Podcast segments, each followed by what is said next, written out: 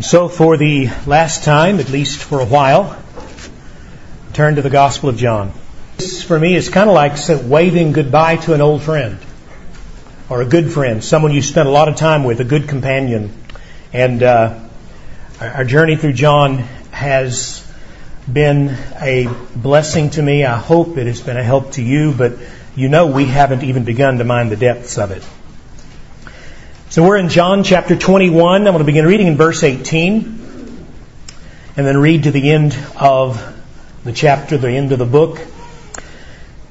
This is where Jesus has just led Peter to confess his love for him three times. He's, he's led Peter to see that he is called as a shepherd to feed, to tend, to shepherd his sheep. And then immediately after that confession and after that calling, verse 18, Jesus says to Peter, Truly, truly, I say to you, when you were young, you used to dress yourself and walk wherever you wanted. When you are old, you will stretch out your hands and another will dress you and carry you where you do not want to go. This he said to show uh, by what kind of death Peter was to glorify God. He was talking about Peter's martyrdom. After saying this, he said to him, Follow me. Peter turned and saw the disciple whom Jesus loved following them, the one who also had leaned back against Jesus during the supper and had said, Lord, who is it that is going to betray you?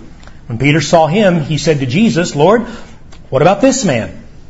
Jesus said to him, if it's my will that he remain until I come, what is that to you? You follow me. And so the saying spread abroad among the brothers that uh, this disciple was not going to die. But Jesus didn't say that he was not to die, but if it is my will that he remain until I come, what is that to you?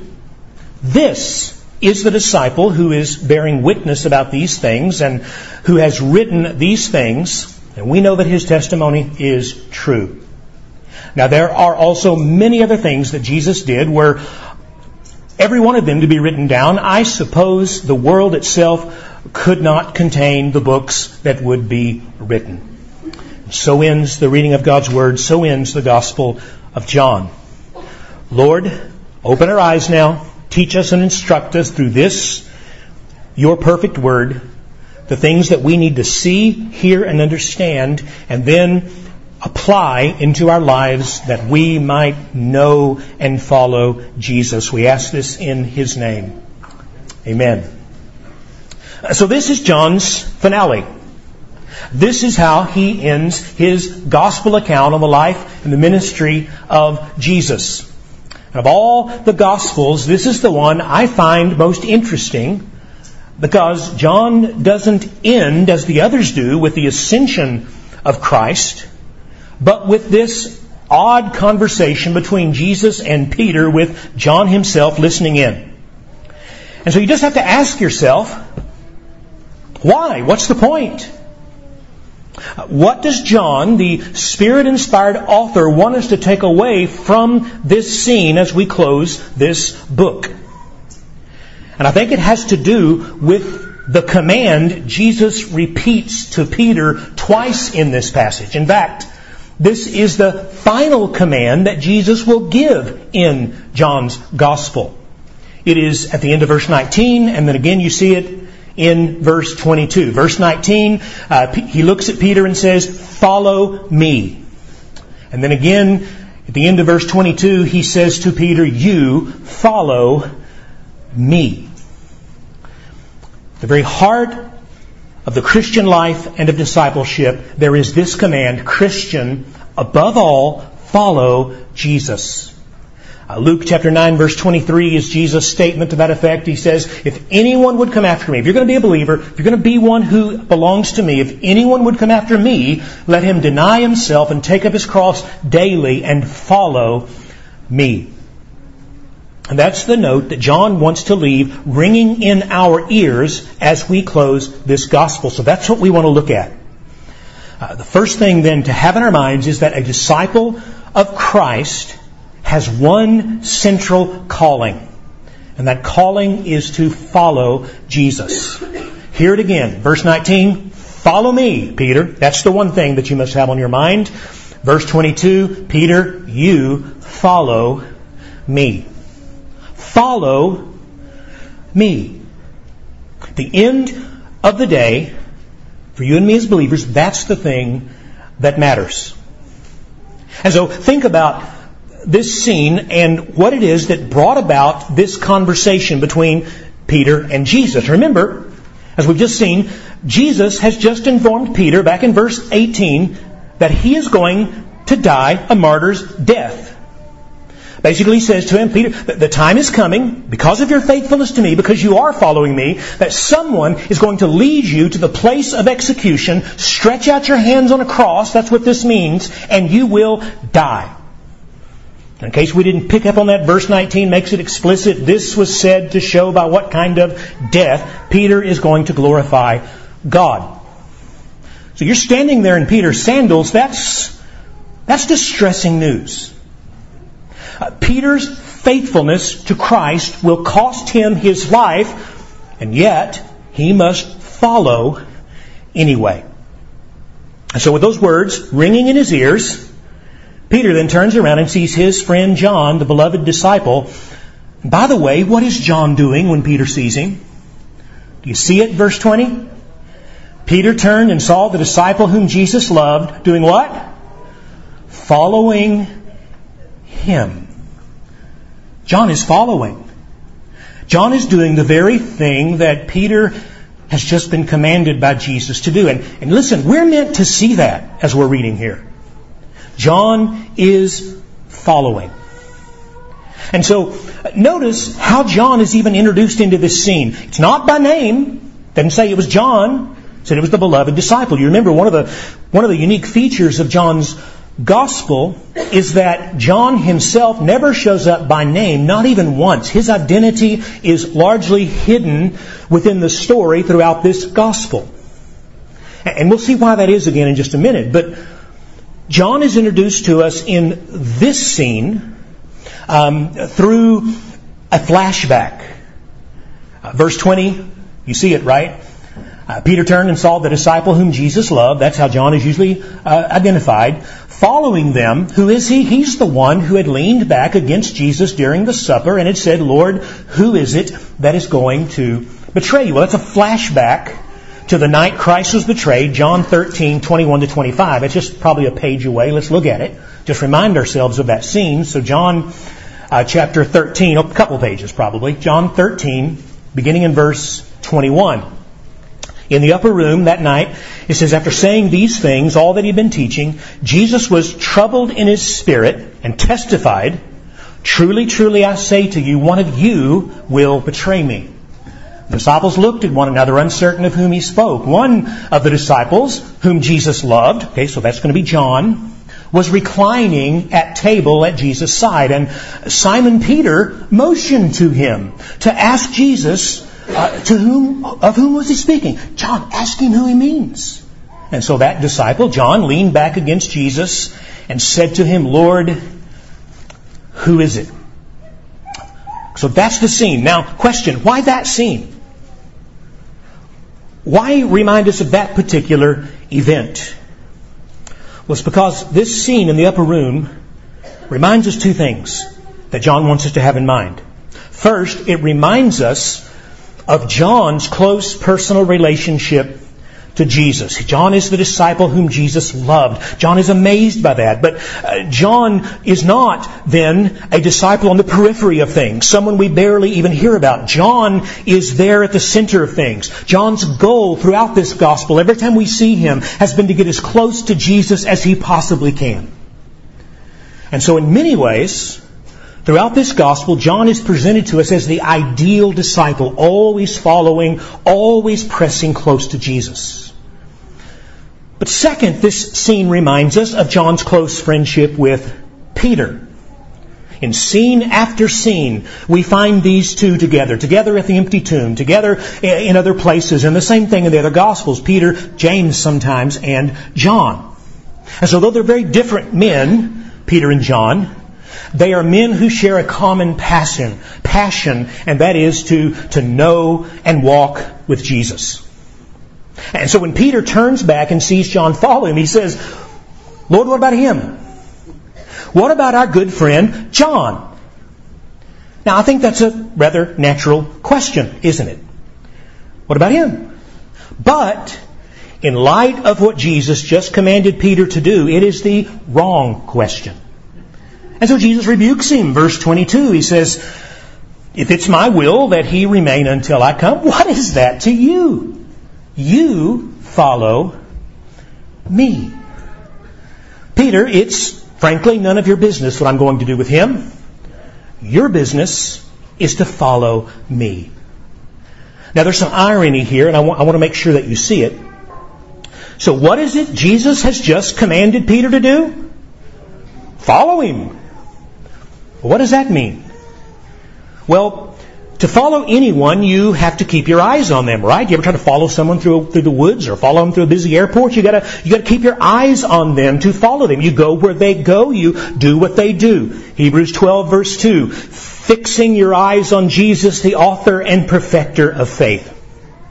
And yet, as soon as Peter hears the command, follow me, what does he do? He turns around and fixes his eyes on John behind them. Anybody else here in this room struggle with that? Oh, you know you should be following Jesus. You know you should have your eyes fixed on Him. But for some reason, you keep fixing your eyes on other people around you instead. And you keep getting distracted. Well, Lord, what about him? What about her? And we begin to make these comparisons. Lord, you're not making them go through what you've made me face. Why not? Why, do, why have they got it so easy? Why aren't they facing the struggles? Why aren't they receiving the kind of news that I'm receiving? Lord, if it's going to cost me this much to follow you, what about Sally? What about Jim? What about Dave? And Jesus says, it's none of your business what I'm going to do with them. Let me take care of that. I'm the Lord. Here's your job. You follow me. There's a real danger in the Christian life of giving into this kind of distraction where, where you shift your focus away from Jesus and on to others around you and what they're doing or maybe what they're not doing, as the case may be. You know, maybe there's some Christian you've had your eyes on who's, who's disappointed you, who's, who's lived in a way that is not Christ-like, and it's frustrated you, and you want to give up because, well, they're not following you, or maybe things go easy and blessed for them, and you think, my goodness, boy, that's what must be what it means to be a Christian. They've got it all together, but me, I'm struggling with all this. And, and again, your eyes are fixed on them. I'm not saying that we should not have a regard for one another in Christ. Of course we should, or that we shouldn't be aware of one another. Of course we must. I mean, we need each other. We, we are the church. We, we help each other follow Jesus. But never in a way of comparison that leads us to lose sight of Christ Himself or forget that it really is about Him, not them. Uh, Pastor Richard Phillips in his commentary says, there is nothing wrong with a gracious interest in the Lord's will for others, but Peter was taking his eyes off Jesus and concerning himself with the affairs of another believer. Um, Matthew Henry likewise said this as a warning. He said, We are so apt to be busy with other men's matters, but negligent in the concerns of our own souls. Quick sighted abroad, but dim sighted at home judging others and trying to figure out what they will do when we have more than enough to do to accomplish our own work and to understand our own way. Is that you? Are you distracting yourself by looking at others around you? Friend, stop. Stop comparing yourself to others and just follow Jesus. Uh, the words here, in fact, are emphatic. Uh, you should bold underline the you here because the way it's put, it, put it, it's like putting highlights on it. You follow me, Peter. Don't worry about him. I've got him. You see to it that you are following me. So discipleship here is pictured as a single-minded pursuit of Christ. Eyes fixed on Him, heart in rhythm with His, one goal, one passion, that I might be like Jesus. That I might go where He sends and do what He commands. That is the, com- that is the commission of a disciple. Friend, that is your commission. That is your calling. You must follow Christ with a single-minded devotion so that He is the whole horizon toward which you are running. Are you doing that? Are you following Christ? Young people, are you following Christ? Or are your eyes fixed on so-called influencers and friends and others to the point that you're really following them or being led by them or influenced by them more than you are Christ? Older people, are you following Christ? Are your eyes fixed on Him or are they instead glued to how much better somebody else has it than you? or glued to that retirement that you're hoping that you can pad as you're going along. Singles. Are they glued to that person you wish you could have in a relationship, or are they glued to Christ so that above all you want Him? Married people, children, are you following Christ? Uh, there's a song that some of us reform folks don't like too much because it's been abused you know, I have decided to follow Jesus. Sometimes you hear it used rather manipulatively, but listen, don't throw that song out too quickly. Especially that third line. Do you remember it? Though none go with me, I still will follow. Though none go with me, I still will follow. Though none go with me, I still will follow. No turning back. No turning back. Is that your determination? That's the calling of a disciple. And so Jesus says, Peter, it's not about John, it's about me. You follow me. Which brings us to this second thing.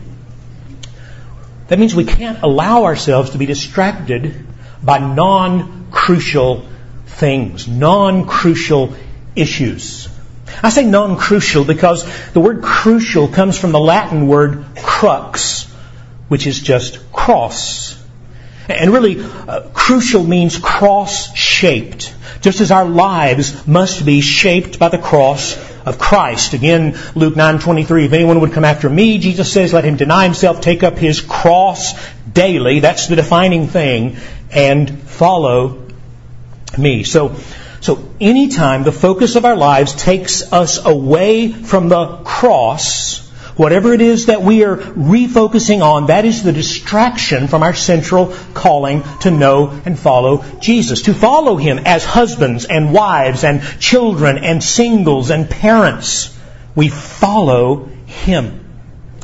And so any obsession or any pursuit that turns your eyes away from Christ to pursue something or someone else instead of Christ, that's non-crucial. It is moving away from the heart of the matter, which is knowing and loving and serving Him. Now, it doesn't mean that we don't have other pursuits or interests outside of overtly Christian or religious things. I'm not saying that at all. It's, it's okay to pursue baseball as a pastime. It's okay to pursue uh, pickleball. My wife's not here to say amen, uh, but Aaron can say it for her. It's okay to enjoy and pursue the arts.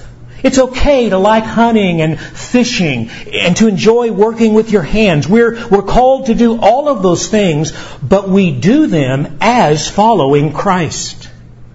1 Corinthians 10:31 Whatever you do, whatever you eat, whatever you drink, do it all for the glory of God.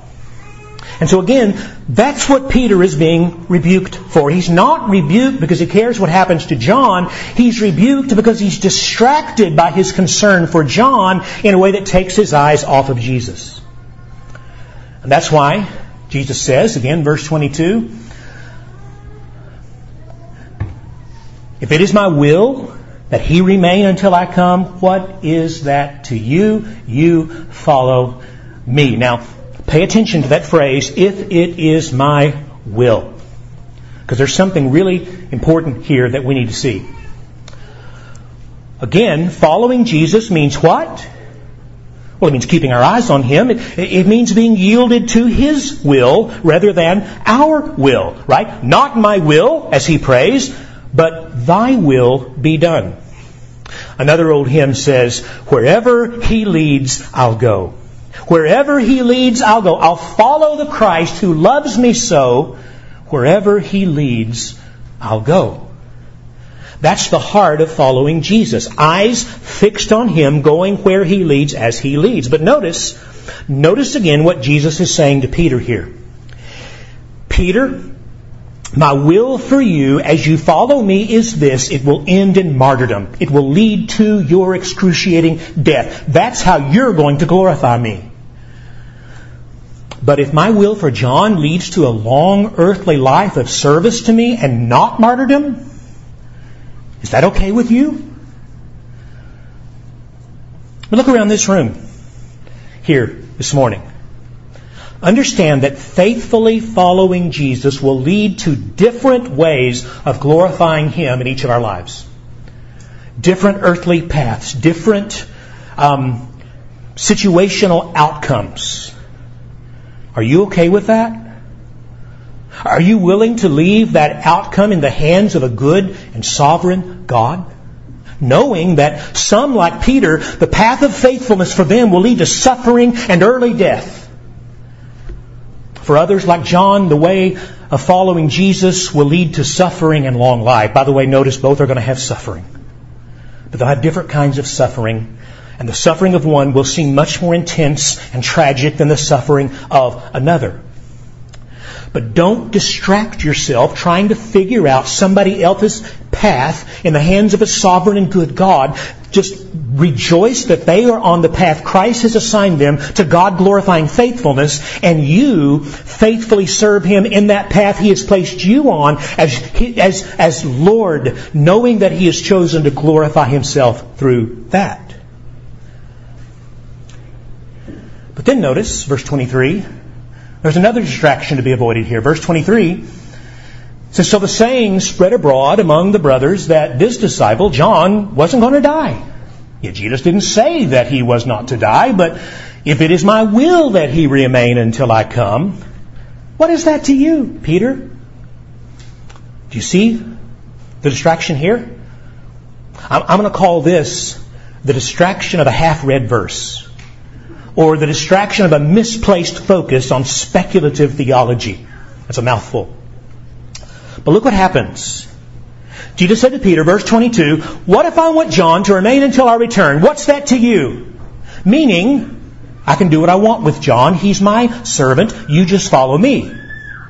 But when that statement Jesus made gets out to the rest of the church, oh, the speculative engine starts running.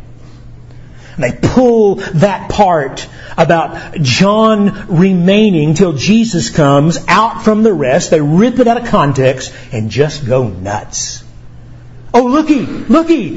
John's going to remain till Jesus returns. Wait a minute. Does that mean Jesus just gave us a clue when he's coming back? Can we figure this out now? And they end up building a whole eschatology on half read, misapplied verses about John remaining till Jesus comes. There's even a sect in Eastern Orthodoxy that still thinks John's alive somewhere based on this verse. We laugh at that, but people still do this kind of thing today, don't they? They end up building whole systems around a half read verse that intrigues them, and they, they give themselves to speculating about this possibility or that particular theory that they've come up with because they're going to figure it out. And so they run off to this conference and, and, and, to that event, and they get caught up in the latest bestseller by someone claiming they've got an in route to how it's really all going to play. You've seen the books, they come every five years. Now listen, I'm not saying we shouldn't strive to understand biblical eschatology. Of course we do, because after all, Jesus is coming back. Amen?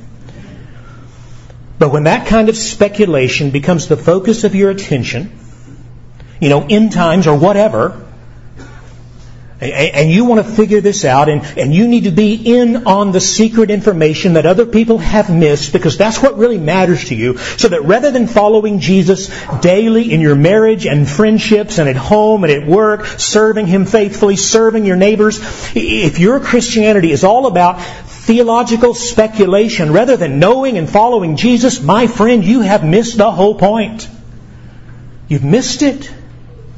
You've let yourself be distracted from Christ by a non-crucial issue. And I'll just say this, repent of that. Turn away from that. If you just, oh, all the gee whiz stuff, that's got your attention. Your Christianity is all about the gee whiz on the margins. I've got a relative who does this. You know, this is what it's all about. This is the thing. This is what I want to know. And you miss the whole point, which is Christ. Notice how quickly John sets the record straight in verse 23. He says, That's not what Jesus said. What he said was, If it is my will that he remain until I come, what is that to you? In other words, John says, Wait a minute, you got to read all the words, not just the ones that intrigue you. You can't half read a verse because you're focusing on the gee whiz part or the ooh, what's that mean part Every word of Scripture matters. Sentences and paragraphs linked together, reading the whole thing in context without speculation. That's biblical sanity. And amazingly, it always brings us back to Jesus. And so, yes, Scripture is infallible. But your speculation about Scripture is not. So strive to read Scripture for what it says, knowing that all that it says is going to point you to following Jesus. A big part of maturing as a disciple comes in having the patience to listen and understand what Jesus actually did say as opposed to what he didn't say. Because you want your faith to be built on the actual words of Jesus, not someone's speculation about them.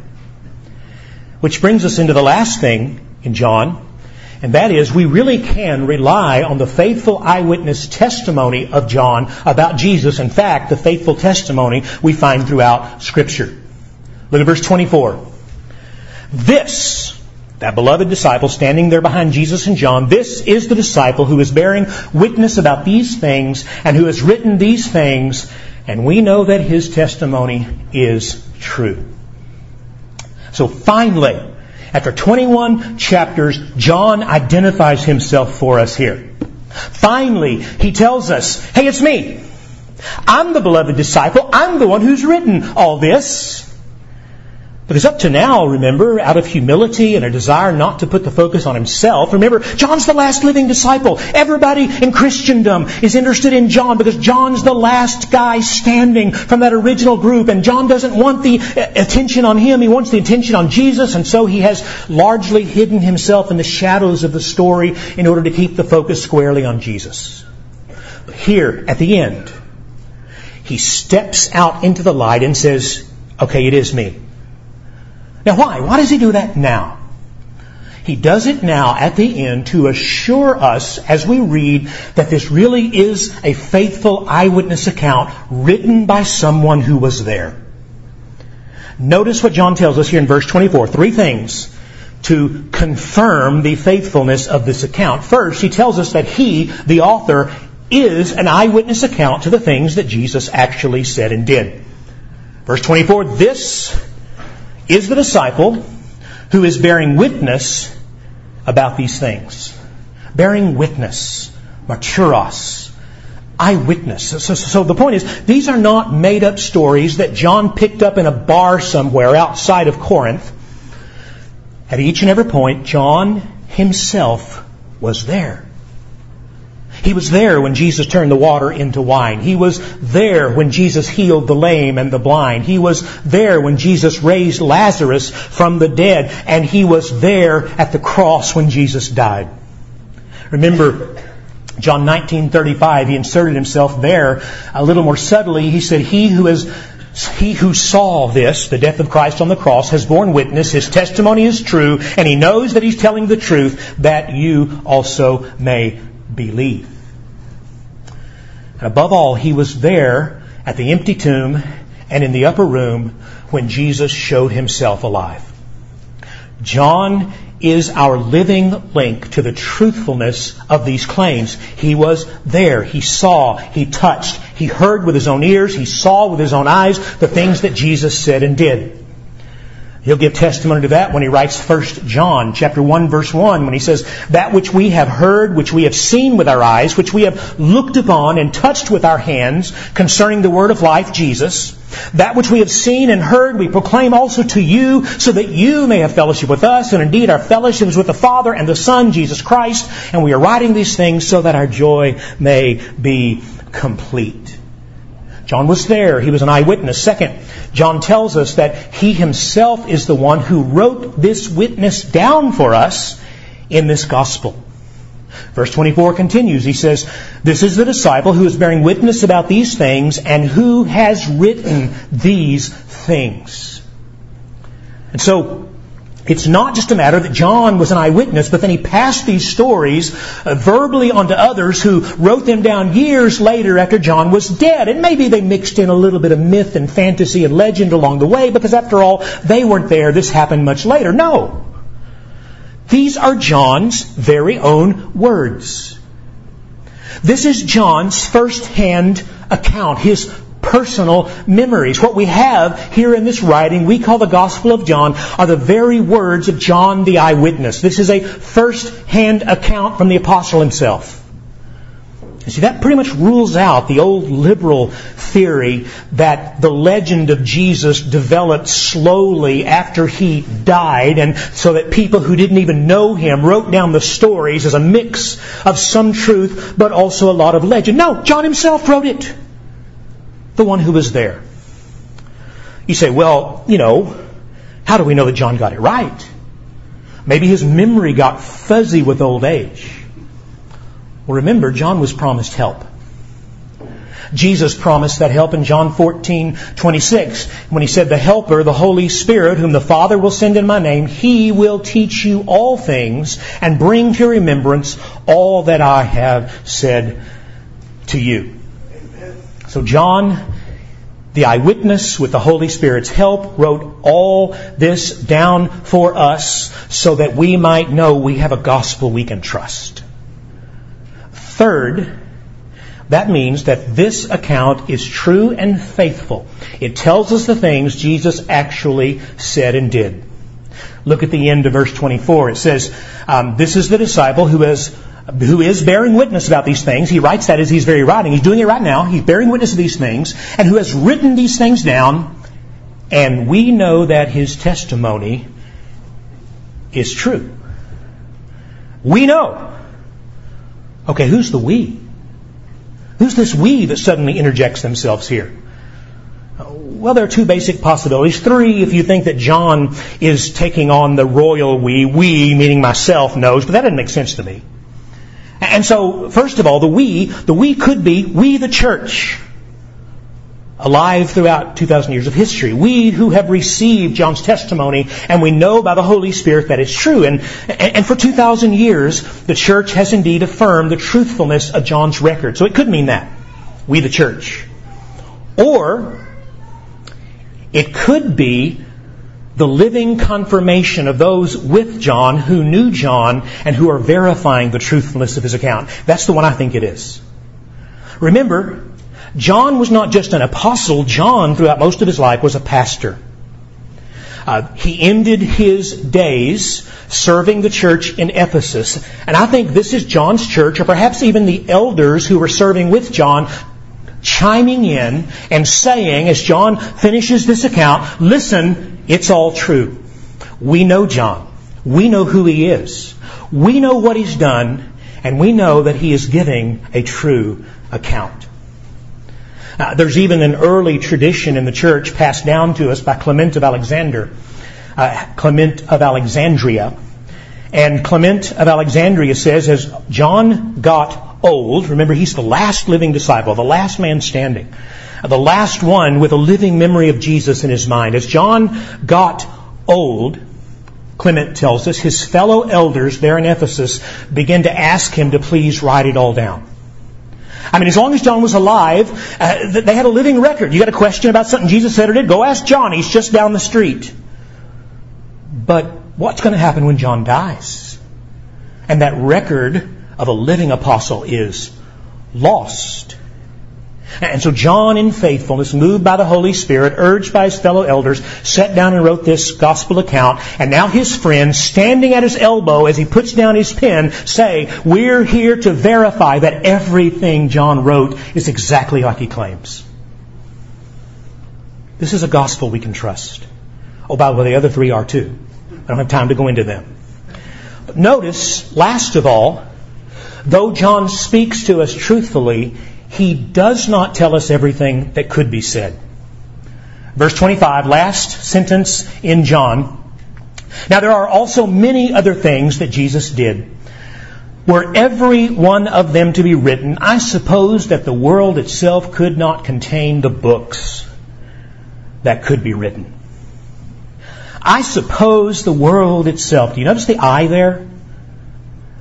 Here for the first time in this gospel, John turns and speaks to us directly in a first person voice.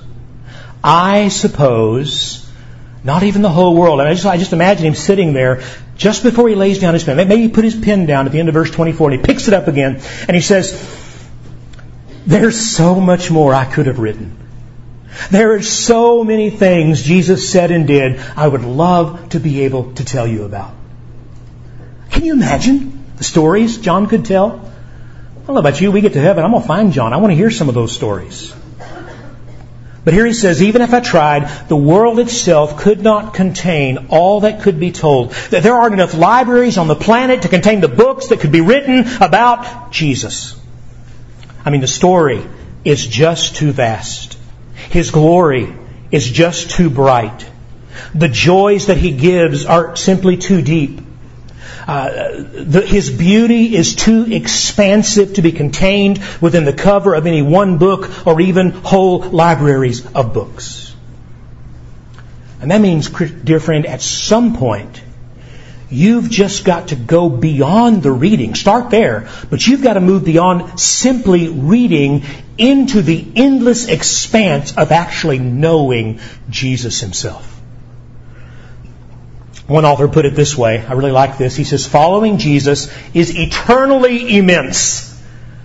Just picture that phrase. Following Jesus is eternally immense. Ours is a massive, glorious calling.